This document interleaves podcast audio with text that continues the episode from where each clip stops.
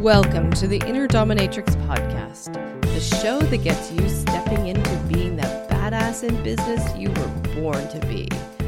All right, today we are diving into the topic of not enough.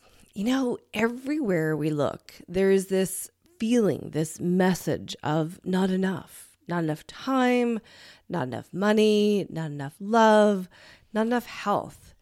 And yet, what is really underneath all of that? What's really going on when we look at this idea of not enough? And if we dive in and we look at what's underneath, it's this message, this idea that somehow what we're doing is not enough. And when we buy into the story that what we're doing is not enough, what we're being is not enough, then what happens? You don't take the action that you need to take. You don't take the steps in your business that is really going to matter, that's really going to propel you forward. And you're not going to put yourself out there to find the relationship that you are longing to find. So that sets up the evidence that you're not enough. It sets up this noise inside your head screaming, I'm not enough it's not enough. Things are not enough. There's not enough money. But that loop, if we really pull back and say, what if? What if that loop is a lie? What if those stories that I've been telling myself are just a lie? And this idea of not feeling like I'm enough is this bullshit construct that I've made up in my mind to make myself feel small and limited so that I can play small and limited so that I can fit in, so that I can not rock the boat and not have to stand out. And who knows what other kinds of crazy ideas that maybe you've made up in your mind as to why you need to play small, why you need to pretend that you're not enough because it's never the logical reason. You know, on the outside, we can be really logical and say, well, of course I'm enough. Of course, what I do is enough. I'm doing the best that I can, and so is everybody. So that should be enough. But yet, we loop around this belief and this concept that we're not that somehow we need to be doing more. We need to be more. We need to get ourselves out there more. We need to, you know, have the right funnel. We need to have the right systems. And we need to get a salesperson. We need to be more, stand out more. Da, da, da. Uh, like, and yet what happens is that we drive ourselves freaking crazy.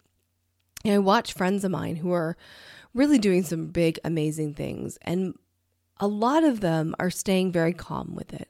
But there are those that I see and my heart goes out because there's this entire frantic energy around what they're doing, this frenetic kind of chaos that goes on because at the core, they still don't feel like they're enough. And so they don't feel like what they're doing is enough. And they're running at full tilt, burning the candle at both ends and driving themselves crazy.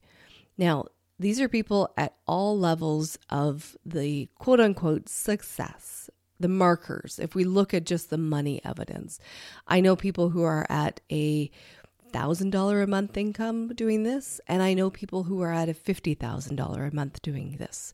It's not about the amount of income coming in, it's not about what's on your plate, it's about what's going on underneath. It's about the stories that you tell yourself that we tell ourselves. Because I will admit, I do this on occasion and it drives me bonkers because I should know better. This is the kind of stuff that I teach people to get out of these patterns. But this is why I work with coaches as well to make sure that I stay out of my own way. Because as much as I know these tools and as much as I can make dynamic changes for my clients, sometimes when your head's up your own ass, it's really hard to see what the problem is. It's that wonderful analogy. And I love this expression the, the idea of when you think of yourself inside of a jar and you need to know what is on the label on the outside of the jar, you're never going to be able to find what that is from the inside of the jar. So sometimes we need that outside perspective to be able to see that we actually indeed have our head up our ass. It's not pretty, but it happens. It happens to all of us. And this is a reminder that what if, what if you stopped buying that negative thought in your brain? What if you stopped believing those monkeys, the monkey mind that's racing around and jumping up and down and causing lots of distractions? What if you stopped believing them and you took a moment, several moments actually, throughout the day to drop in to who you really are at the core, to really connect again with who you are as an infinite being. That space where there is no problems. Well, better English, there are no problems. And there is nothing to fix, nothing to change, nothing to work on. This is a different way of showing up in the world. It is different from what everybody else is choosing. But think about how peaceful it is when you shut off that monkey mind. Have fun.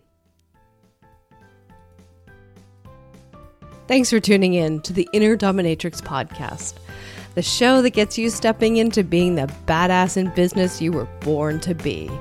All right.